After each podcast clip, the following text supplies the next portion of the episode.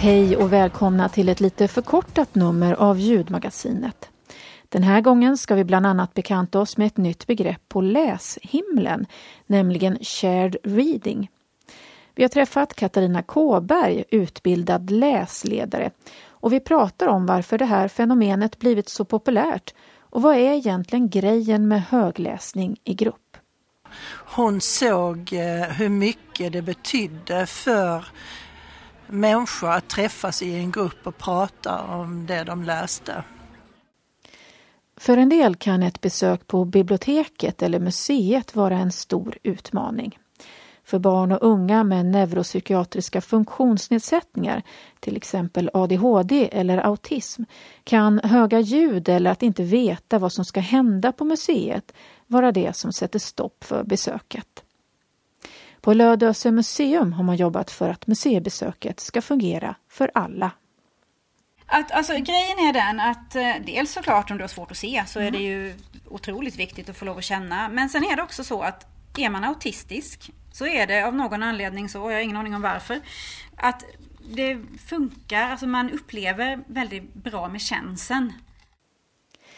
Månadens bild har vi hämtat från Uddevalla. För just nu pågår en utställning på Bohusläns museum som visar dramatiska kvinnoporträtt som har hämtat inspiration från renässansmåleriet. I tävlingen redovisar vi vinnarna från förra tävlingsfrågan och så delar vi ut en ny fråga med anknytning till Västergötland. Ljudmagasinet har uppehåll under hösten och återkommer igen till våren. Under tiden kan du passa på att botanisera bland pärlorna i arkivet och hitta nya favoriter och återupptäcka gamla. Arkivet det hittar du på vår hemsida w w w punkt ljudmagasinet punkt se. Men nu ska vi bege oss till Lödöse museum. Alla har rätt att ta del av kulturarvet, men att gå på museum kan vara en stor utmaning.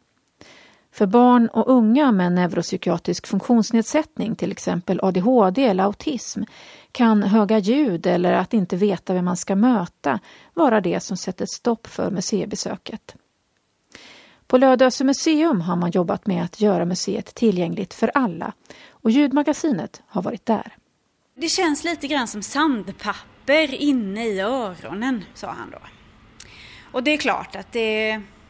Det är ju ett obehagligt sätt att börja ett museibesök på, såklart. Marie Jonasson-Schmidt är museipedagog på Lödöse museum. Och det hon berättar, det är hur hennes egen son som har neuropsykiatrisk funktionsnedsättning tycker att lamporna på museet låter i hans öron. Vi står i entrén och Marie berättar att redan här kan besöket få ett slut för en del barn. Alltså en, en mental bild så att säga som jag, som jag ständigt har kvar, som kommer nog att finnas kvar till den dag jag dör. Det är eh, så många lärare och elever som har suttit på bänken precis utanför museet. Och så har man sagt, ska vi vänta in dem? Nej, svarar någon annan. Du vet att Kalle, han har A D H D, han fixar inte riktigt det här. Och det visar sig när jag sen intervjuade lärare att det var barn som satt i bussen. Det var barn som eh, inte följde med överhuvudtaget och, vänt- och ja, men var hemma den dagen. Fick vara hemma med mamma eller pappa alltså. Jag kände, så här kan vi ju, så här ska det ju inte vara. Det är ju, herregud, de har ju samma rätt till kultur och en kulturupplevelse och sin historia som alla de andra barnen. Om vår miljö och vårt sätt att jobba är så utmanande för så här många elever, då får vi bara helt enkelt göra något åt det. Genom ett projekt som heter Jämlik kultur har Lödöse museum arbetat med att ta fram en modell för musee- och biblioteksbesök som fungerar för barn och unga med neuropsykiatrisk funktionsnedsättning, eller N P F som man förkortar det till. Till sin hjälp har de bland annat haft personal och elever på en skola för barn med autism och intellektuell funktionsnedsättning. Och eleverna har fått vara testpiloter och provat fram vad som kan fungera. Det hela resulterade i det sensoriska rummet som nu finns på museet. En trygg plats där man kan få känna in miljön och där sinnena inte riskerar att överlastas. Eh, ja, det är ju nämligen så här då. Vi har nämligen ljudisolerade vitväggar här. som är väldigt bra. De stänger ut dagsljuset och dessutom ljud. Mm. Um, det är ju så här att dagsljus kan också vara en sån här sak som kan vara utmanande. Så därför så kan det vara skönare helt enkelt att man har um, ljus som man vet hur det går, att det går upp och ner enligt ett bestämt mönster. Men då kan man göra så att man liksom börjar besöket här och lär känna varann och, och så lite först och går igenom schemat och sen går man ut i utställningen. Och då kan det vara antingen att man gör en, en hyfsat vanlig visning eller att man kanske, om det bara inte går med vissa grupper då, så kan man göra så att man tittar på tre föremål som man har kommit överens om eh, över mejl med läraren. A och O här skulle jag säga är ju kommunikation med läraren. Och det här börjar redan när de bokar. För då har vår kanslist ett, eh, liksom ett papper med frågor som hon helt enkelt ställer eller skickar på mejl.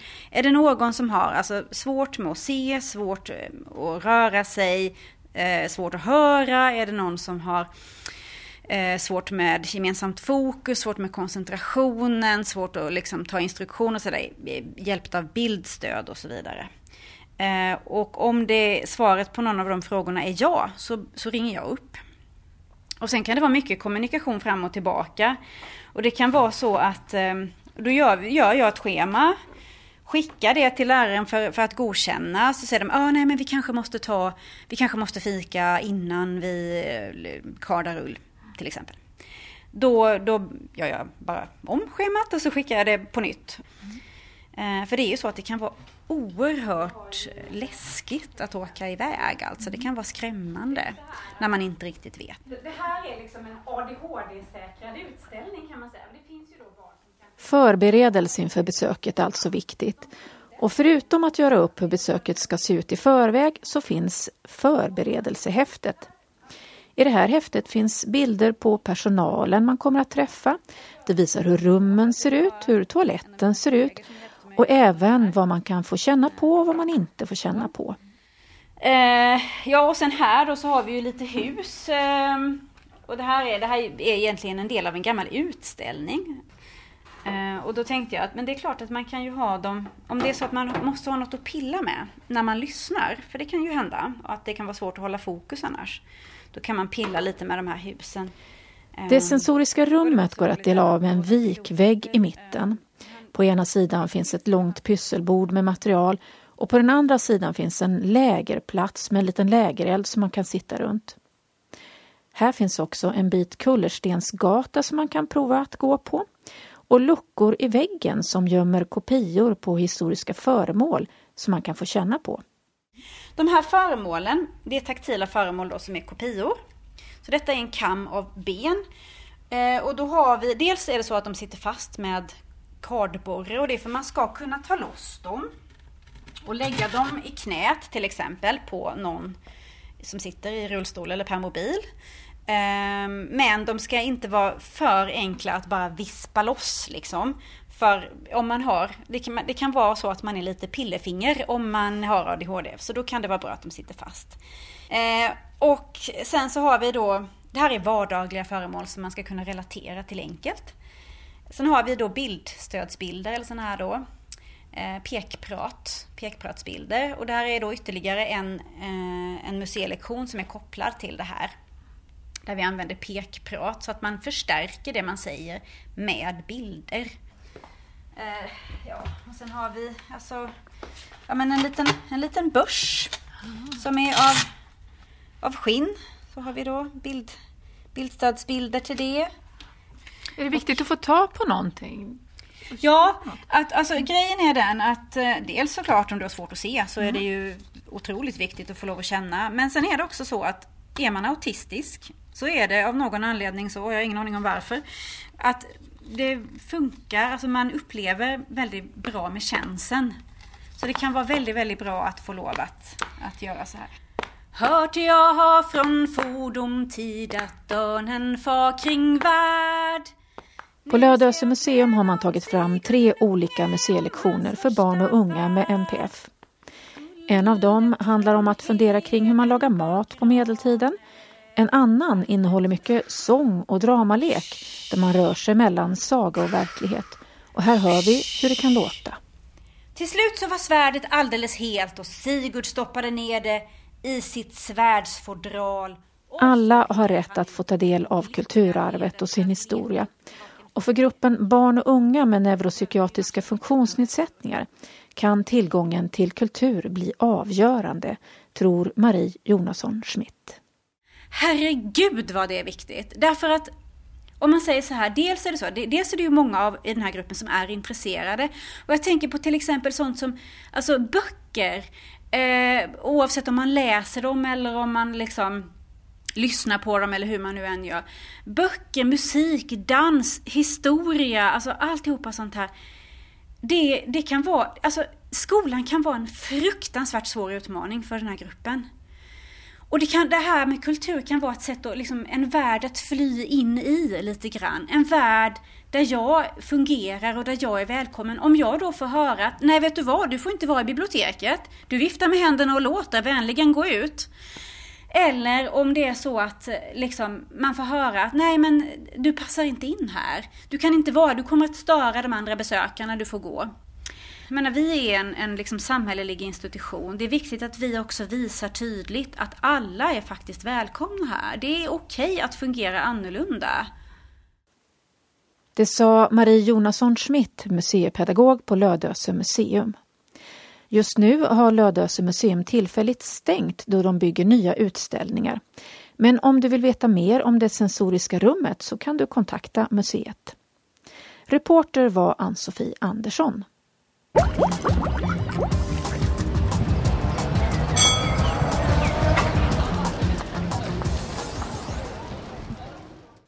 Nu ska vi bekanta oss med ett nytt begrepp på läshimlen, nämligen shared reading.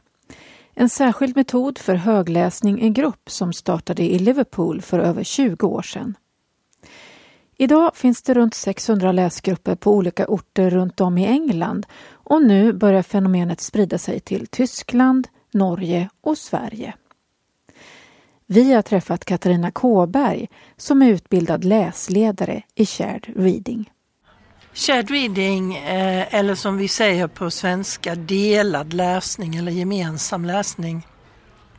Det är en särskild metod för högläsning i grupp som har tagits fram i Liverpool i England. Det var där allting började. Och det var redan för nu snart tjugo år sedan som en litteraturvetare som heter Jane Davis som arbetade då på universitetet i Liverpool kläckte idén så att säga. Hon såg hur mycket det betydde för eh, människor att träffas i en grupp och prata om det de läste. Shared reading, eller som det heter på svenska delad läsning eller gemensam läsning, är en speciell metod som används för högläsning i grupp och som förvaltas av The Reader Organisation som har sitt säte i Liverpool. I England används metoden på flera olika målgrupper. Det kan vara en grupp där deltagarna har svår smärta, demens, inom missbrukarvården. Men sen finns det också öppna grupper där vem som helst kan delta. Och för att kunna säga att man leder en grupp och utövar shared reading så måste man ha gått en utbildning eftersom metoden är varumärkesskyddad. Grejen är ju att man möts alldeles förutsättningslöst och kravlöst över en text. Och det handlar inte om böcker utan vi läser korta texter, noveller, dikter. Det kan vara kapitel och böcker. Men man förbereder ingenting, alltså deltagarna läser ingenting i förväg, de läser ingenting i mellangångarna. Utan det är en utbildad läsledare i shared reading som väljer texterna. Och deltagarna, det kan vara vem som helst är välkommen. Alltså man kan vara vanläsare, man kan vara ovanläsare. Man kan komma från alla olika håll och man väldigt mycket olika erfarenheter och ändå mötas över just de här texterna och fantastiska samtal som väldigt ofta hamnar i eller rör sig kring det här, vad det innebär att vara människa och allt som man som människa kan uppleva, känna och vara med om. Katarina Kåberg är utbildad läsledare i Shared Reading. Hon håller i en grupp som träffas en gång i veckan. Och varje tillfälle håller på mellan en och en och en halv timme. Och gruppen brukar bestå av max åtta personer. Och den stora skillnaden mot en vanlig bokcirkel är att här läser man inga böcker. Utan det kan vara ett utdrag från en bok, dikt eller novell. I en bokcirkel så bestämmer man ofta tillsammans hur mycket gruppen ska läsa till nästa gång. Och sen när man träffas så diskuterar man vad man har läst. I Shared Reading sker allt på plats. Det är inga förberedelser och deltagarna turas om att läsa högt för varandra. Och sen det här med högläsning tillsammans. Alltså läsledaren inleder alltid med att läsa först. Man läser ett kortare stycke, sen gör man uppehåll för att då prata om vad väckte det där stycket vi nu har läst i mig. Vad är det för tankar och känslor som dyker upp?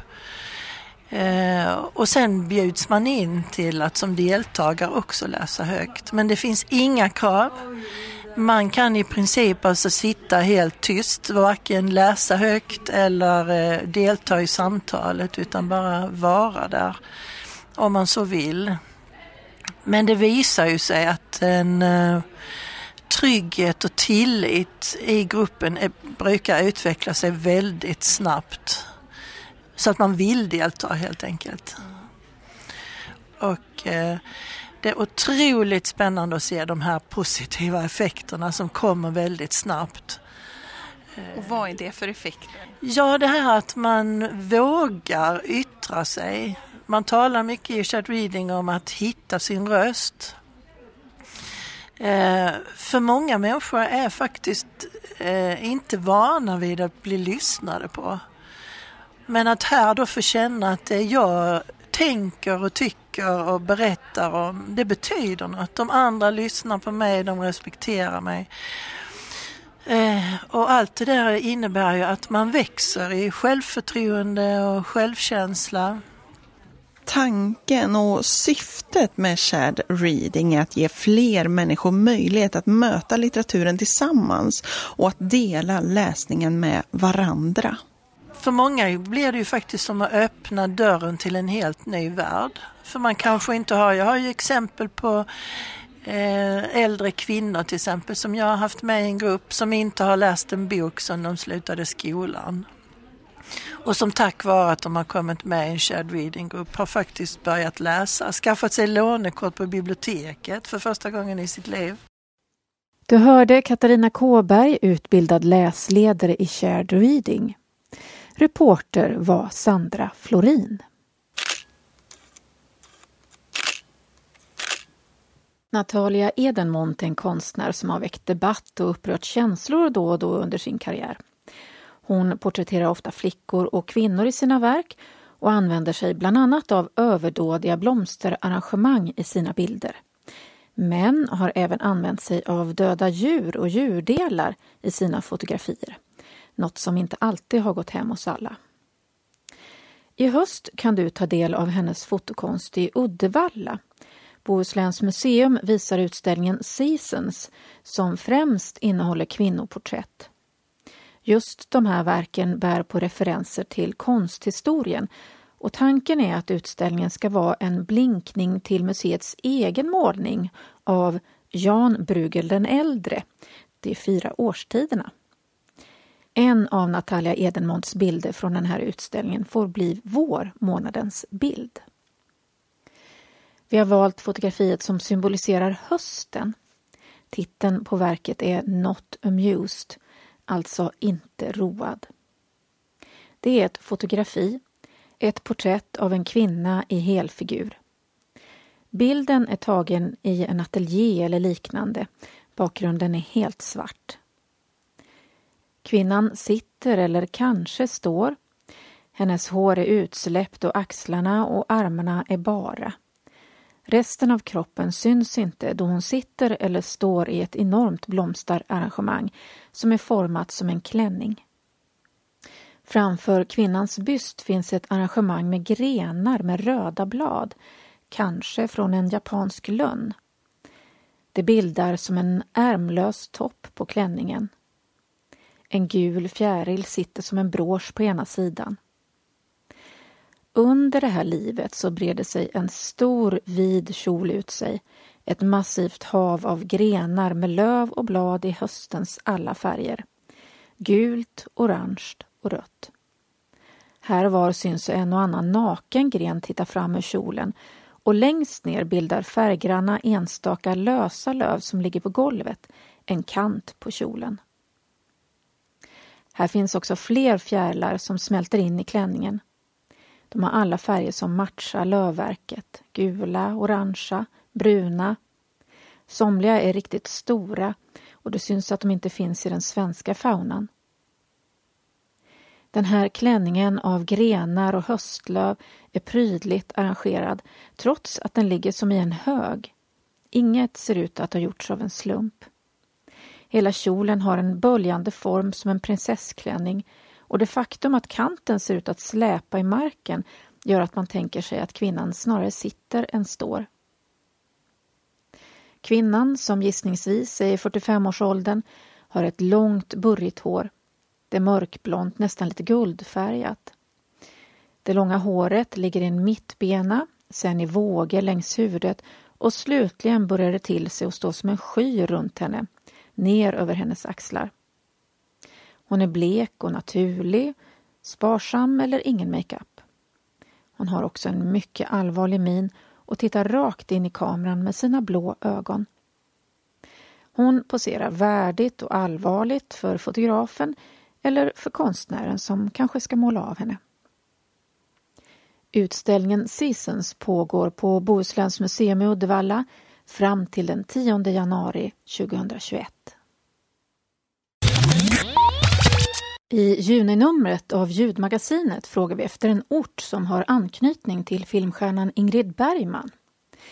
Bergman hade ett sommarhus på ön Danholmen och vi undrade utanför vilken ort i Bohuslän som Danholmen ligger. Rätt svar, det är Fjällbacka. One woman has hurt you and you take your revenge on the rest of the world. You're a, you're a coward and weakling. No, no, Richard, I'm sorry. I'm sorry, but, but you, you are our last hope. If you don't help us, Victor Laszlo will die in Casablanca. What of it? I'm gonna die in Casablanca. It's a good spot for it. Här hörde vi ett klipp från den klassiska filmen Casablanca, där Ingrid Bergman spelade mot Humphrey Bogart. Mellan åren nittonhundrafemtioåtta och nittonhundrasjuttiofem var Bergman gift med teaterproducenten Lars Schmidt och han hade ett hus på Danholmen utanför Fjällbacka. Bergman spenderar nästan alla sina somrar på Danholmen och när hon avled nittonhundraåttiotvå så spreds merparten av hennes aska i havet utanför ön. I Fjällbacka finns dessutom en byst rest till hennes minne och det lilla torget vid hamnen, det är döpt till Ingrid Bergmans torg. Vi har dragit fyra vinnare som får varsin ljudbok och de är Birgitta Karlsson i Horred, Fredrik Lindqvist Gren i Skara, Vivian Sigström i Lerum och Kristina Nystås i Göteborg. Grattis till er fyra! Och även om det dröjer innan vi hörs igen så skickar vi med en tävlingsfråga inför hösten. Det blir ytterligare en geografifråga med anknytning till Västergötlandsregionen. Göta kanal går genom Västergötland och på en plats i landskapet trafikeras den av Sveriges minsta färja. Färjan Lina trafikerar Göta kanal på tvären och tar gång- och cykeltrafikanter mellan de östra och de västra delarna på orten där den finns. Den korta färden tar mellan tjugo till tjugofem sekunder och färjan dras över kanalen för hand med hjälp av ett rep. Och vilken är då orten där färjan Lina korsar Sveriges blåa band? Som en ledtråd kan vi säga att den här orten ligger ut med järnvägslinjen Västra Stambanan och att dansbandssångerskan Elisa Lindström kommer härifrån. Vet du vilken ort vi frågar efter? Du kan både mejla och ringa in ditt svar. Numret till vår telefonsvarare det är noll ett noll fyra fyra ett noll noll fyra fyra. Vill du mejla in ditt svar så gör du det på en ny mejladress som vi har som heter redaktionen at ljudmagasinet punkt net. Och kom ihåg att tala om vad du heter och var du bor så vi vet vart vinsten ska skickas. Den här gången ligger det fem ljudmagasinet-muggar i potten och de ska hitta hem till fem av er. Vi behöver ditt tävlingssvar senast den fjärde oktober. Lycka till!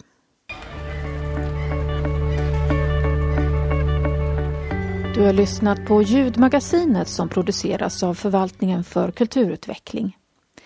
Ansvarig utgivare är Jenny Berner och henne når du på noll sju sex åtta tre sex noll fyra sju sju.